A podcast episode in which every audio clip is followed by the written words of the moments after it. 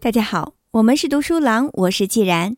今天接着和大家分享由凯文·凯利所著的《技术元素》，支持行动原则。目前测试新技术的默认计算法则是预防原则。预防原则有许多不同的公式，但这个原则的各种变化有一点是共通的：在接受新的技术之前，必须确定它是无害的。只有证明是安全的技术才能传播。如果不能证明一个新技术是安全的，那么应该禁止它、削减它、修正它、废弃它，或者对它视而不见。换句话说，对于新的想法，第一个念头应该是不去用它，直到我们可以证明它是安全的。当创新出现的时候，我们第一步应该先暂停下来，第二步进行隔离测试。用模型或者一种不产生重要影响的安全的最低风险的方式来进行。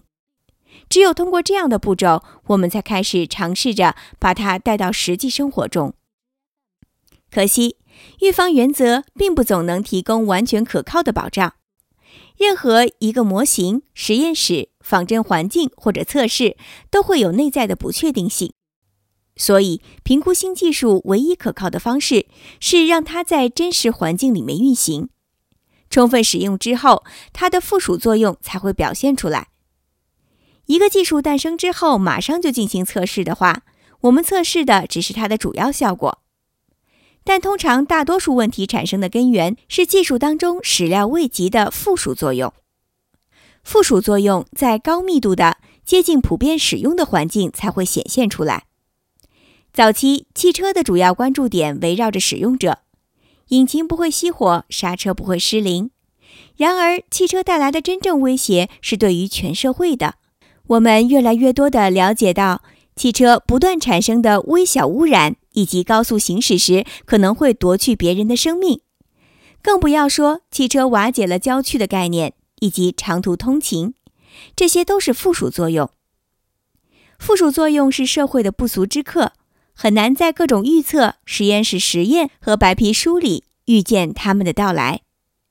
科幻小说亚瑟 ·C· 克拉克观察到，在马车时代就有很多普通人迫切地想象，有朝一日会出现没有马的马车。汽车的出现众望所归，因为它延伸了马车的主要功能，一种可以自己前进的交通工具。汽车可以实现马车的一切功能。而且还不需要马匹，但是克拉克也注意到，马车时代的人很难想象没有马的马车带来的各种附属作用，比如汽车电影院、交通堵塞或者路怒症。这些始料未及的后果常常来自于这个新技术与其他技术的互动。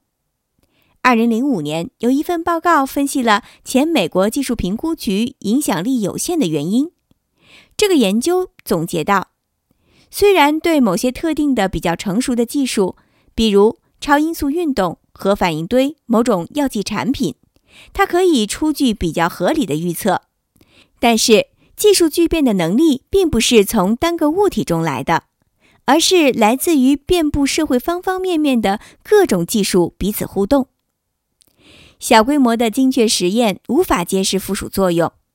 加上我们使用技术时会有集体的冲动对它进行调整，所以几乎无法建立可靠的模型来评估先进的技术创新。新兴的技术必须在行动中测试，并且必须实时得到评估。换句话说，一个特定技术的风险必须通过现实生活的试错来确定。我们可以把这种用行动来审查的计算法则称作支持行动原则。技术通过行动来测试，而非通过不作为。这样的话，对于一个新的想法，该有的反应是立即来试一下。只要这个技术存在，就需要不断尝试、不断测试。事实上，和预防原则相反，我们永远不可能宣称一种技术拥有已经证实的安全性，因为技术不停地被使用者重新设计。也不停地与周遭的环境一同演化，所以我们必须时刻保持警惕。不断的对它进行测试。今天的汽车已经升值在高速公路、汽车餐厅、安全带、卫星定位、改装这些网络之中。和一百年前的福特 T 型汽车相比，今天的汽车是一种不同的技术。引起这些变化的原因，与其说是内燃机的变化，不如说是因为众多附属的发明。今天的阿司匹林也是如此，它和其他的药物一起改变了我们的寿命、服药习惯、价格等等。和从柳皮提取精华的民间药方，或者一百年前拜耳人工合成的版本相比，现在的阿司匹林也不是同一种技术了。虽然它们都是相同的含有水杨酸的药物，技术一边生存一边演变，技术一边被使用一边被重新创造，在扩散的过程中，技术会释放出所附带的第二阶、第三阶的力量。当一种技术被普遍使用而无处不在的时候，几乎都会产生完全未曾预计的效果。因此，技术必须在行动中被行动来评估。理想的过程是：我们先在实验室里测试新技术，我们建立原型来尝试，我们把新技术应用到一些试点项目中，我们调整对于技术的预期，我们监控技术的改变。我们修改技术，并且重新为它们定义目标。接着，我们再次用实际行动重新测试。如果我们还是对技术的效果不太满意，我们可以把它们用到其他新的工作上去。当然，我们仍然需要一开始就预测、预想，并且让已知的问题最小化。所有的技术都会产生问题，没有技术会没有问题，并且所有的技术。都有社会成本，所有的技术都会给周围其他的技术造成颠覆，并且可能会减少别处其他技术的收益。我们必须去权衡，并且最小化一个新的技术带来的问题，但是问题是不可能彻底消除的。此外，不作为，也就是预防原则引发的默认反应，它的成本也需要与采取行动的成本一起进行权衡。不作为也会产生问题和一些不可预料的后果。在日新月异的环境中，维持现状的沉重代价往往随着时间推移才会显现出来。因此，不作为的这些成本也应该计算到评估的等式中去。最初版本的支持行动原则是由著名的技术永生党人马克思·摩尔首先提出的。二零零四年，他为了这个想法撰写了初稿。并且在二零零五年进行了修订。正如他最初理解的那样，这个原则是一个方向，差不多也是一种哲学。我在下面这些片段中把摩尔精深的哲学进行了简化。这个简化可能他自己并不认同。为了不和摩尔的版本混淆，我把我的总结称作“支持行动原则”。摩尔的第二版中有十条组成原则。我在我的版本中将其减少为五个。这五个支持行动原则是：第一，预想。所有预想的工具都可以使用，使用的方法越多越好，因为不同的预想方法适应于不同的技术。想象情节、预测、科幻故事会展现技术的部分面貌。科学测量应该占有更大的比重，但是。它们也只是其中的一部分。在预想过程中，既需要想象光明的一面，也需要同样多的去想象不美好的一面。可能的话，还需要预想一下这个技术一旦被普遍使用而无处不在的情况。如果每一个人都免费拥有这个技术，将会怎么样呢？预想不应该变成判断。预想的目的是为后面四步准备基础。他对未来的行动进行预演。第二，持续评定。我们有越来越多的方法可以对正在使用的一切进行量化的测试。嵌入式技术可以把技术的日常使用变成大规模的实验。无论开始的时候一个技术进行了多少实验，它都需要在真实的环境中不断重新被测试。